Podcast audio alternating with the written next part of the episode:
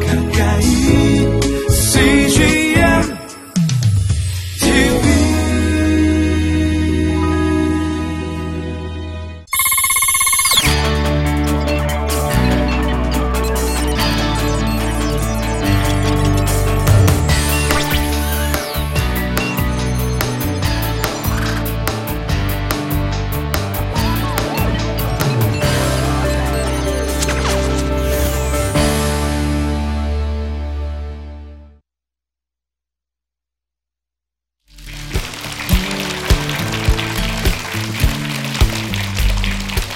안녕하십니까 드림포텐스 대표 라영환이라고 합니다.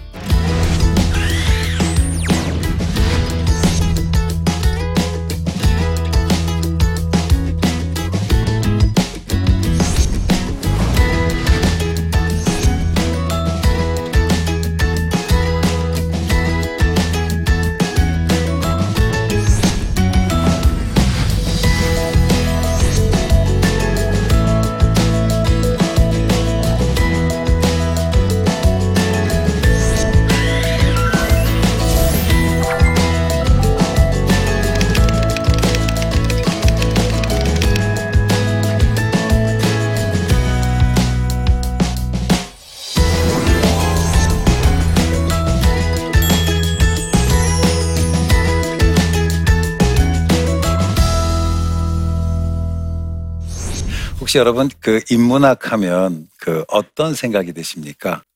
제가 올해 두번 어, 위기 청소년들을 돌보는 어, 기관 그 담당자들에게 인문학을 통한 위기 청소년 개입이라는 강의를 했어요. 이제 처음 다 강의를 시작을 하니까 이 이분들이 인문학이 청소년하고 무슨 상관이 있어 그러고는 팔짱을 딱 끼고 이렇게 있더라고요. 아 그때 제가 이야기를 시작했던 거 있습니다. 미국의 어, 뉴욕의 베드필드 효, 교도소라는 곳에 어, 비니스 워커라는 그 죄수가 있었어요. 얼 쇼리스라고 하는 이 기자가 찾아가서 물어봅니다. 어떻게 우리가 어, 당신들을 도울 수 있겠습니까? 아, 사실 미국의 이제 가장 큰 문제는 뭐냐면 이 가난의 대물림이라는 거고 그리고 슬럼가에서 자라는 아이들이 결국은 그 환경을 극복하지 못해 갱이 되거나 마약 중독자가 되거나 노숙자가 되는 거였어요. 그래서 어떻게 하면 도울 수 있겠습니까? 그랬더니 이 비니스 워커가 아주 의외의 대답을 합니다. 어, 뉴욕의 중심가에 있는 사람들, 당신들이 가는 그런 공연장, 콘서트, 미술관 그런 강의들을 듣게 해주십시오. 아 그때 이분이 깜짝 놀랐습니다. 아, 그냥 생각에는 생활비를 대주고 또 이런 거를 해주면 참 좋을 것 같기는 한데 도대체 왜 그럴까? 그리고 곰곰이 생각해서 시작했던 것이 클레멘트 코스라고 하는 거예요. 그래서 미국의 그 노숙자들을 대상으로 해서 이제 교육을 시켰습니다. 소크라테스를 가르쳐주고 플라톤을 가르쳐주고 가만 생각해 보면 우리에게도 멀잖아요. 플라톤 그러면 제가 물어볼까봐 겁나시죠? 근데 이런 것들을 공부를 하기 시작했습니다. 처음에 1년을 공부를 하면서 32명이 수료를 했어요. 어, 근데 그들 중에 어, 30명이 full-time job을 가졌고 또 대학에 들어갔고 또 그 중에 한 분은 나중에 결국 대학 교수가 되었습니다. 그러니까 도대체 무엇이 그러면 그 사람들의 삶을 바꿀 수가 있었는가? 그것이 인문학의 힘이라고 하는 거죠. 자, 우리가 인문학을 도대체 왜 공부를 할까요? 음, 요즘 제 정부에서도 인문학 얘기를 참 많이 합니다. 인문학이 필요하다라고 얘기를 하는데 인문학을 공부해야 되는 이유가 뭘까? 어, of Life 창시자인 그 알랭드 보통이라는 분이 어, 그렇게 얘기를 했어요. 우리에게 필요한 것은 어, 기술이나 어떤 실력보다는 어, 인생의 도전 과제에 대해서 어떤 현명하게 대처하고 그리고 창의적이고 주도적으로 어, 내 삶을 설계할 수 있는 것이다. 이제 쉽게 얘기하면 인문학은 뭐냐? 지혜에 관한 것이라고 하는 거예요. 스티브 잡스가 그런 얘기를 했습니다. 내가 만약에 어, 소크라테스와 식사를 할 수 있다면 애플이 가진 모든 것과 바꿀 수 있다. 가 있다 보면 참 잘나서 정말 이런 생각이 들어요. 근데 도대체 왜 스티브 잡스가 그랬을까? 이게 인문학의 힘이라고 하는 겁니다. 어, 실제로 구글에서 2004년도에 직원을 뽑을 때요. 직원의 50% 우리는 흔히 생각할 때 구글은 IT 회사니까 IT를 전공한 사람을 직원으로 뽑을 것 같은데 인문학을 전공한 사람을 뽑았습니다. 그리고 그 인텔이라는 회사에서 디렉터를 뽑았을 때에 스탠퍼드 대학의 인류학자를 뽑았어요. 그 주누비에 벨이라는 여자인데 그분이 그렇게 얘기했어요. 공학적 사고가 어려운 문제를 해결하는 것이라면 인문학은 질문을 던지는 것이다. 저는 이제 살아오면서 교육을 받아서 질문을 던져봤던 경험이 별로 없어요. 예. 저는 그 학교에서 질문이 많은 학생이었는데 저희 학년 평균이 12점이었어요. 그리고 제가 12점을 유지하는데 혁혁한 공을 했습니다. 저는 다 틀렸거든요. 아, 그래서 저희 선생님한테 제가 매를 엄청 맞았던 기억이 나요. 근데 지금 생각해 보면 조금 억울한 생각이 들어요. 왜냐면 내가 알았으면 그 돈 내고 공부하러 가나 몰랐으니까 가는 건데 모르는 것에 대해서 굉장히 부끄러워야 되고 힘들어야 되고 저는 지금도 이제 학교에서 수업하면 그런 얘기를 해요. 학생들한테는 권리가 있어요. 물어볼 권리가 알면 안 들어오잖아요. 근데 우리는 늘 질문하는 법을 배워보질 못했습니다. 심지어는 모범 답안이라는 게 있잖아요. 근데 세상에 모범 답안이 어디 있어요? 네, 모범 답이라는 게 존재하죠. 답은 여러 가지가 있을 수 있는데 우리는 늘 모범만 찾는 문제는 그 모범에 안 되는 사람들은 굉장히 힘든 거죠. 어, 저는 뼛속부터 문과예요. 아, 그래서 저는 이렇게 수학이 굉장히 힘들었던 사람인데 저는 고등학교 들어가고 제 인생이 핀 사람입니다.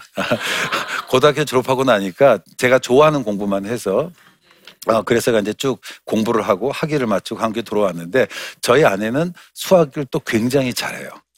어, 다행히 저희 자, 아이들은 수학과 어, 문학에 다 뛰어나서 좀 아주 다행이라고 생각을 하는데 어떻게 사람이 국어도 잘하고 산수도 잘하고 영어도 잘할 수 있겠어요. 근데 우리는 그런 구조라고 하는 거죠. 그 인문학은 뭐냐? 인문학은 정답을 제공하는 게 아니에요. 그건 수학입니다. 수학은 정답이 나와요. 2 곱하기 2는 4기 딱 나와요. 그러나 인문학은 그것이 아니라 정답이 없어요. 단지 답을 이끌어낼 수 있는 실마리를 제공을 하는 겁니다. 결국은 인문학은 그 지식이 아니라 지혜인데 요즘 그 공무원 시험에서도 인문학이 중요하고요. 그리고 공무원이 진급하려면 인문학을 또 해야 되기 때문에 요즘은 인문학을 노량진 학원에서 공부합니다. 아, 참 이게 이게 문제인 거예요. 인문학이 지혜인데 인문학을 지혜로 갖고 있는. 그래서 우리가 아무리 해도 안 된 이유가 뭐냐면 역시 우리는 전과 세대에 익숙해져 있어서 그렇습니다. 예. 결국 인문학은 뭐냐? 어떻게 사느냐가 아니라 왜 사느냐는 거예요. 내가 왜? 그러니까 내가 왜 이걸 하지? 여러분 왜 이 강의를 들으시나요? 예, 그러니까 어떻게 들을까? 수업을 어떻게 잘 듣지? 어떻게 공부할지가 아니라 내가 왜 이 공부를 할지. 사실 이유를 분명히 알면 달라질 수 있는데. 예, 그래서 인문학은 질문을 던지는 거예요.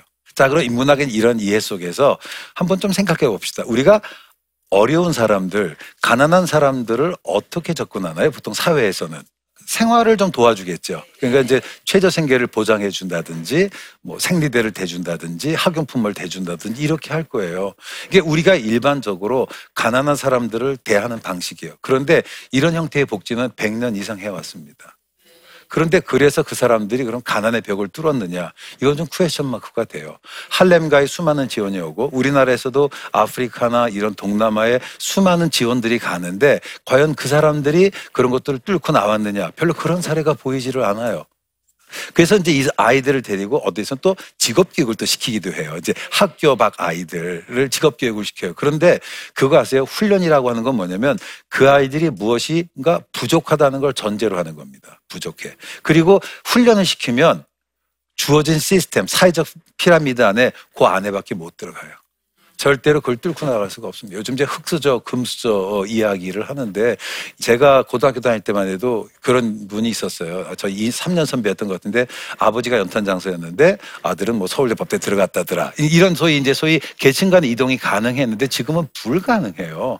근데 그 왜 그럴까? 이런 질문들을 좀 같이 한번 던져보면서 생각해 봤으면 좋겠어요. 음악회를 한번 생각해 봅니다. 1년에 예술의 저당에 있는 콘서트 몇 번 가시나요?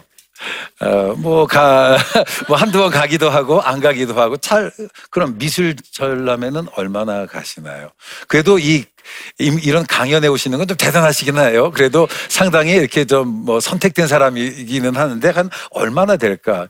이런 건 주로 교양인들의 전유물처럼 느껴져요. 이제 지난 월요일 날 저희 교수 식당에서 이제 같이 밥, 저 학교 전 대학에서 학생들을 가리키고 있습니다. 밥을 먹는데 어느 교수님 한 분이 그래요. 아, 나 백건호시 피아노 콘서트 가져왔어. 갔다 왔어. 그랬더니 옆에 있는 분이 어, 이게 같은 교수라도 이 백건호 선생님 피아노 콘서트 다녀오면 어, 이렇거든요. 좀 사람이 있어 보이잖아요. 예, 있어 보여요. 예, 저도 가끔 가요. 어, 저도 보이긴 있어 보이는 사람입니다. 그런데 그런 콘서트를 가면 이상하게 옷을 좀 그래도 최소한 자켓 정도는 입고 여성분들은 좀 옷도 좀 갖춰 입고 그렇게 가요. 제가 영국에서 공부를 했는데 유학 중에 로스터 포비치라는 분의 70회 갈라 콘서트를 갔어요. 미리 예약을 해서 갔는데 갔더니 우리는 애들은 가 이러잖아요. 무슨 뱀장수처럼 콘서트 애들은 못 들어가거든요. 근데 우리 아이들이 아주 어렸는데 콘서트를 들어갔고 저는 청바지에 티셔츠 입고 들어가도 하등에 문제가 없었어요. 근데 우리는 그렇게 안 하잖아요. 그러니까 우리는 굉장히 이렇게 고급져요. 예, 이렇게 교양 있는 전유물들로 여기는 거죠. 그러니까 아, 이것이 아이들하고는 아무런 일반인들과 상관없는 것처럼 영화 중에 에, 그 영국의 첫 번 영화가 있어요. 근데 그 킹스맨이라는 영화가 있는데 그 영화에 되게 재밌는 대사가 나와요. 그게 뭐냐면 매너 메이크스 젠틀맨이라는 말이 있어요. 이렇게 매너가 이제 젠틀맨을 만들다 그러는데 아이 그러니까 이 인문학이라는 게 뭐냐? 아이들에게 매너를 가르쳐 주는 거예요. 어, 그래서 저는 이제 제가 하는 일 중에 하나가 뭐냐면, 에, 저희가 아이들에게 이제 콘서트를 해요. 어, 지난 2014년부터 해마다 이제 4년씩 에, 콘서트를 하는데, 아이들이 이렇게 들어와요. 사실 일반적으로 잘 아이들 안 오잖아요. 근데 아이들이 듣고 보통 예술의 전당에서 그냥 혼자 공연할 수 있는 그런 좋은 출연진들 다양하게 네 분 정도 해서 공연을 해요. 그리고 자기들의 삶의 스토리들을 이야기를 합니다. 그럼 아이들이 그거를 들어요. 근데 한 가지는 어느 분이 저한테 그래요. 그러면 아이들이 얼마나 바뀌었습니까? 여러분 자녀 교육시켜보지만 하루 이틀에 바뀌어 보던가요? 안 바뀌어요. 이게 교육이라고 하는 건 나무 심는 거하고 똑같더라고. 어, 근데 이 아이들이 한 가지는 뭐냐면 듣기 시작했다는 거죠. 그리고 그, 그 아이들이 클래식이냐 랩이냐 그러면 그, 그 랩으로 가죠. 힙합으로 가죠. 근데 이 아이들이 어 이것도 괜찮네, 재밌네, 듣기 시작했다고 하는 거 저는 그것만으로도 어, 충분하다라고 어, 생각을 합니다. 아, 그래서 저희가 하는 일은 어, 예술의 전당에 이제 좋은 이제 미술 전시회가 있으면 아이들 데리고 미술관을 가요. 아, 그래서 이제 협조를 얻어서 이제 거기가 사실 개인 도스트는 안 되게 돼 있는데 도움을 받고 저도 레지스터가 돼서 아이들을 대상으로 미술관 이제 투어를 쭉 이렇게 해주기도 합니다. 에, 그리고 이제 아이들에게 이제 학부모와 청소년들이 함께하는 인문학 교육도 제가 보니까요 아이들의 문제는 부모의 문제더라고. 예, 이렇게 이제 부모가 바뀌어지지 않으면 아이들이 안 바뀌어서 그거는 부모도 함께 해서 아이들과 부모와 함께하는 그런 교육도 하고요. 어, 그리고 또 아트 토크 콘서트라고 어, 이제 연주만 하는 게 아니라 연주에 담긴 사연들을 같이 이야기하는 어, 그런 것들을 해요. 인문학은 지식을 전달하는 게 아니에요. 인문학은 기술을 습득하는 것도 아닙니다. 인문학은 뭐냐? 질문하는 배우는 거예요. 그래서 제가 이제 아이들에게 이렇게 얘기해요. 인문, 이제 소위 청소년 아이들에게 인문학의 적용은 뭐냐? 한번 따라할까요? 멈, 생, 선. 이게 뭐냐면 멈추고 생각하고 선택하는 거예요. 뭐 최근에 이제 얼마 전에 또 부산 여중생 사건도 있지 않았습니까? 아이들이 화가 나요. 그러면 즉각적으로 반응을 합니다. 그런 아이들에게 한번 스톱하는 거죠. 멈추고 생각하고 선택하고 그 생각 선, 생각하고 선택한 것이 다 옳지 않을 수 있어요. 하지만 제가 그래서 정답은 없다고 그렇게 자기가 생각하고 선택하는 과정 사유의 과정을 거치다 보면 아, 본인도 알게 모르게 올바른 선택을 할 수 있는 법을 배우는 거예요. 그 영어 격언 중에 we learn by making mistakes. 우리는 실수를 통해서 배워요. 근데 우리 사회는 실수하는 거를 두려워하지 않습니까? 근데 어린 아이들이 자라나서 걸을 때라고 생각해 볼까요? 아이들이 안 넘어지려고 걸으면 걔네들 못 걸을 거예요.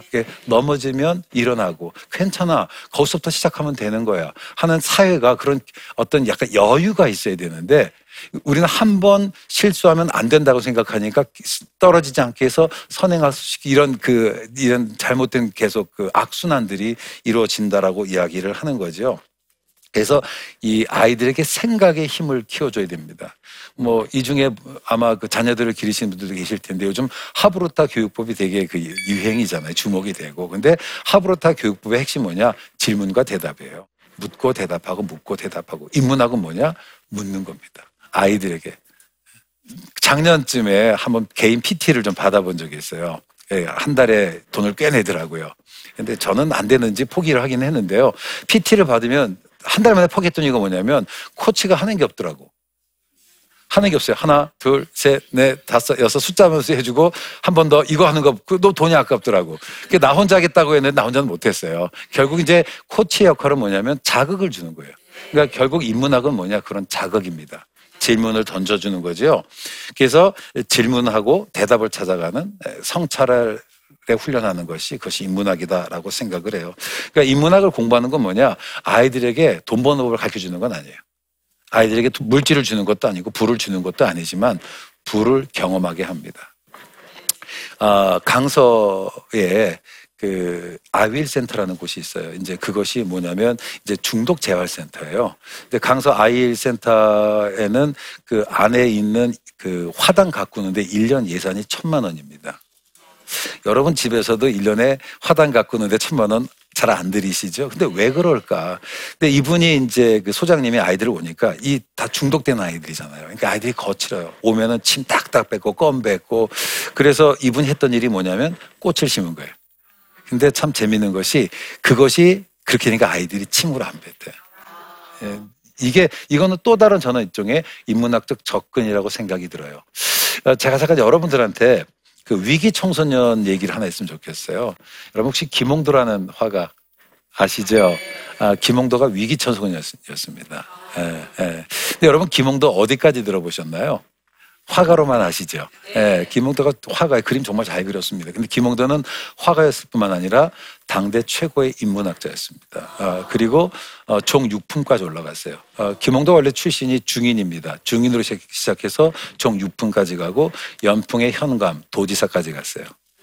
예, 아, 김홍도라고 하는 분이 그 할아버지가 얘긴 좀 있지만 이인자라고 하는 사람의 이제 반란에 참여를 해요. 이제 군졸 집안이었고 그래서 이제 역적으로 몰려요. 보통 3대가 다 멸족을 당하는데 어, 어떻게 이제 김홍도 선생님은 살아남았나 봐요. 근데 기록에 의하면 10살 때 혼자서 고하니까 강세항이라고 하는 당대 최고의 문인화가 또 학자의 집에 노크를 해가 그림 배우고 싶다고. 그래서 이제 그림을 아주 당찬 사람입니다. 그래서 이제 그림을 그리기 시작을 하는데 그런데 훗날 정조 대왕이 김홍도를 이제 평가를 합니다. 이제 어떻게 평가하냐면 30년 전쯤 전에 나의 초상을 그렸는데 영조 대왕 때 이제 그, 저, 그, 이제, 저 이거, 궁에 있는 화가로 들어가는데, 그 이제 어진이라는 게 뭐냐면 이제 왕의 초상화를 그리는 거예요. 그래서 영조 대왕 때에 정조의 초상화를 그려요. 어린 정조에. 그래서 이제, 어, 그때 나의 초상화를 그렸는데, 이로부터 무릇 그림에 관한 일은 홍도로 시켜 주관하게 하였다. 화원은 관례로 새해 초 첫화 이제 그림을 그려서 왕에게 이제 병풍을 바치는 거예요. 예, 바치는데 금년에는 물원 웅화가 줄을 붙인 주자의 시로 여덟 폭 여덟 폭 병풍을 그렸는데 주자가 남긴 뜻을 깊이 얻었다. 그러니까 이 무슨 말이냐면 당대의 최고의 지성이었던 그 정조대왕이 김홍도를 보면서 뭐라 그래요? 감동을 얻었다는 거죠. 도대체 그 힘이 뭘까? 그 힘 첫 번째는 독서입니다. 예, 독서. 어, 김홍도는 독서광이었습니다. 예, 그래서 어 그 독서가 김홍도의 힘이었고 두 번째 그 나 훗날 강상이라는 분이 김홍도 또 이렇게 평가합니다.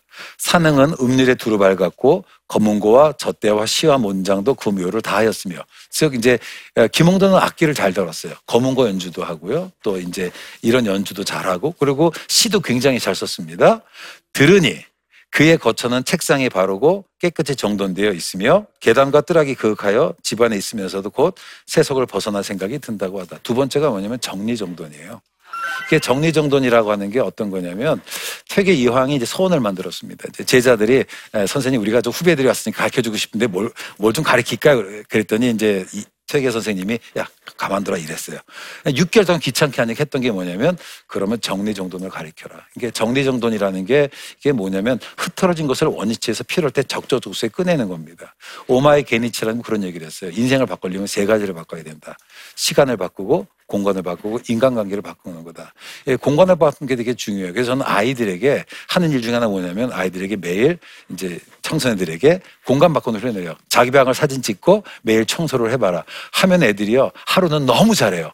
근데 하는 말이 면 이틀마다 다시 원상복귀. 근데 그 정말 재미있는 건요. 공간이 바뀌면 사- 삶이 바뀌어요. 그래서 뭐 그런 일들을 합니다. 이제 그다음에 김홍도가 이제 썼던 시 하나가 있어요. 이게 이게 이런 건데요. 봄물에 배를 띄어 가는 대로 놓았으니 물 아래 하늘이요 하늘이가 물이로다. 이 중에 늙은 눈에 뵈는 것은 안개 속인가 하더라. 전 이거 보면 창세기가 생각이 나더라고. 궁창의 물과 궁창의 아래 물. 뭐 사실 이제 김홍도가 이제 그 시대 사람과 달랐던 이유 중에 하나는요. 제가 볼 때는 실학의 영향을 받았어요. 실학은 그 당시 이제 가톨릭 천주교 영향을 받고 기독교 영향을 받았던 거죠. 그래서 김홍도의 풍속화에 나오는 그 독특한 그림들이 뭐냐면 배려예요. 약한 사람에 대한 배려. 이제 그런 것들이 있습니다. 결국에서 김홍도 네 번째는 뭐냐면 그게 compassion이라는 거예요. 함께 느끼는. 근데 우리가 책 읽기가 어떤 거냐면 상대편의 내가 간접 경험하는 거잖아요. 아, 이번 시간에 이렇게 하면 정리하면 좋을 것 같아요. 결국 인문학의 그 힘이라고 하는 게 뭐냐. 그러니까 인문학은 사람들에게 꿈을 꾸게 하는 거예요. 희망을 갖게 하는 겁니다.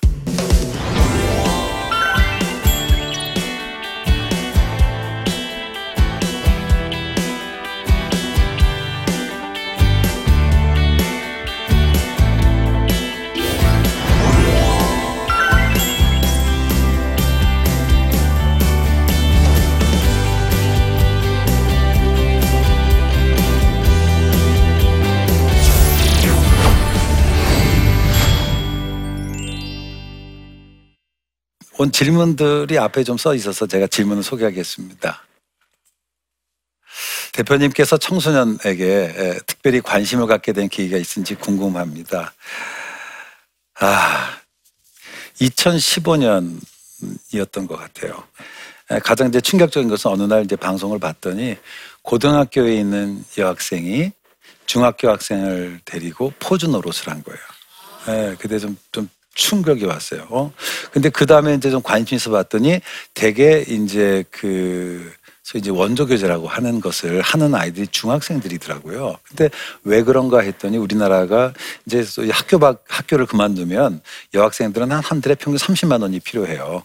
이제 컴퓨터, 저기 휴대전화, 아, 그 다음에 이제 게임방, 이것저것 먹는 거. 아, 그 다음에 이제 남자애들은 한 50만 원이 필요합니다. 담배까지 피기 때문에.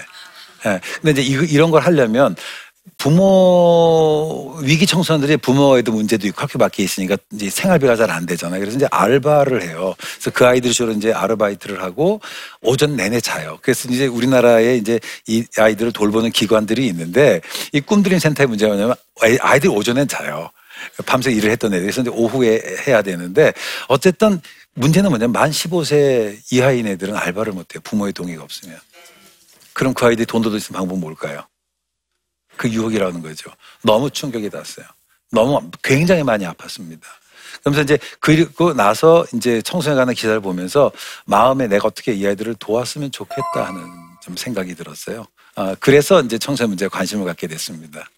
아, 두 번째 질문에 대한 얘기를 하면 아, 책상에 앉기조차 싫어하는 아이에게 인문학을 공부하도록 시키는 것이 불가능해 보입니다. 어떤 방법이 있을까요? 아유, 제가 그 방법에 대한 답을 찾았으면 얼마나 좋을 수 있을까라고 생각을 해요. 근데 제가 처음에 이제 아, 강의 중에 우리 학교 평균 낮추는데 혁기 공을 했다고 그랬잖아요. 그러니까 책상에 앉으면 일단 기분 큰 마음을 잡고 시간표를 짜고 연필을 깎고 그러면 피곤해지더라고. 그래서 잠을 자고 결국은 뭐냐면 습관인 것 같아요. 습관. 그래서 이제 그 앞에 앉아 있으면 그래서 이 아이에게 일단 다가와야 되는데 다가오는 계기가 필요하잖아요. 그래서 이제 저희들 같은 경우에는 아이들에게 바로 텍스트를 가기 전에 영상이나 그림이나 음악 이런 것을 통한 그런 강의들을 하기도 하고요. 어, 그런 것처럼 조금 그러니까 처음부터 그 습관을 들이면 너무 쉬운데 나중에 할 때는 시간과 돈이 들어가요. 예, 그거는. 예, 그래서 저는 부모님들이 누가 그래요. 우리 아이가 뭐 게임에 중독됐어요. 이걸 중독된 걸 벗어나려면 더 좋은 걸 보여줘야 되잖아요. 그런데 재미있는 건 그 게임에 중독된 아이들이요. 월, 디즈니랜드 가면 게임 안 해요. 왜? 더 좋은 걸 봤으니까. 그러면 중독을 벗어나려면 더 좋은 걸 해줘야 되니까 돈이 들어요. 머리가 니까 시간이 들고. 전 그래서 부모님들에게 뭘, 뭘 말씀드리고 싶냐면 시간과 돈을 투자하셔라. 예, 예, 그래서 아이들이 더 좋은 걸 일단 경험만 하면 노 터닝백입니다. 예. 오늘 이 시간에는 인문학이라고 하는 것이 우리 아이들에게 해주는 역할이 무엇인가라고 했는데 인문학은 아이들의 삶의 근본적인 문제에 대한 답을 주지는 않아요. 하지만 실마리는 제공합니다. 그 실마리 뭐냐면 어 나도 해볼 수 있겠구나라고 하는 어떤 그 자신감인 것 같아요. 사실 요즘 아이들은 자존감이 없습니다. 그런 아이들에게 자존감을 세워주면 그 다음부터는 할 수 있거든요. 그래서 인문학은 이렇게 생각해요. 스스로를 격려하게 해주고 일어나게 하는 것이다. 아, 이렇게 생각을 합니다. 어, 제 강의를 들어주셔서 감사합니다.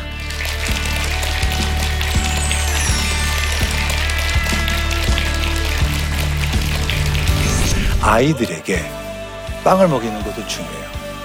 필요한 생활비를 대주는 것도 중요합니다. 근데 그것보다 더 중요한 것은 뭐냐? 더 나은 걸 경험하게 해주는 거예요. 그래서 우리 아이들에게 양질의 교육이 필요해요.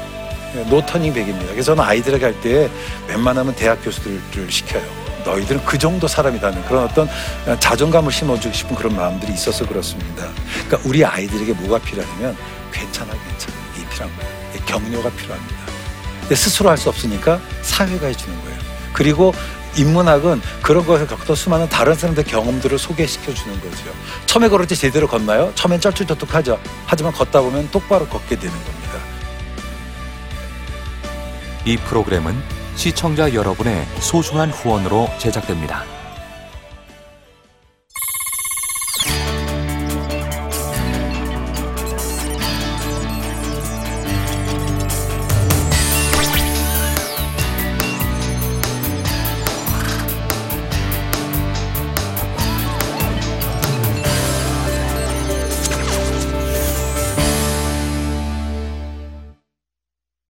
여기 있죠? 외로운데?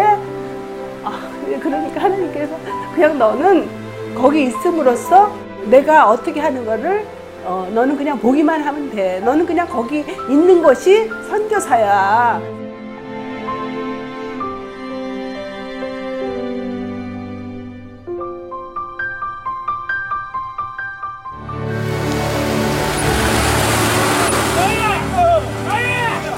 6개월을 그냥 손꼽아 기다리면서 이 산골까지 올까 했는데 드림 컴츄르다. 네, 정말 좋았어요.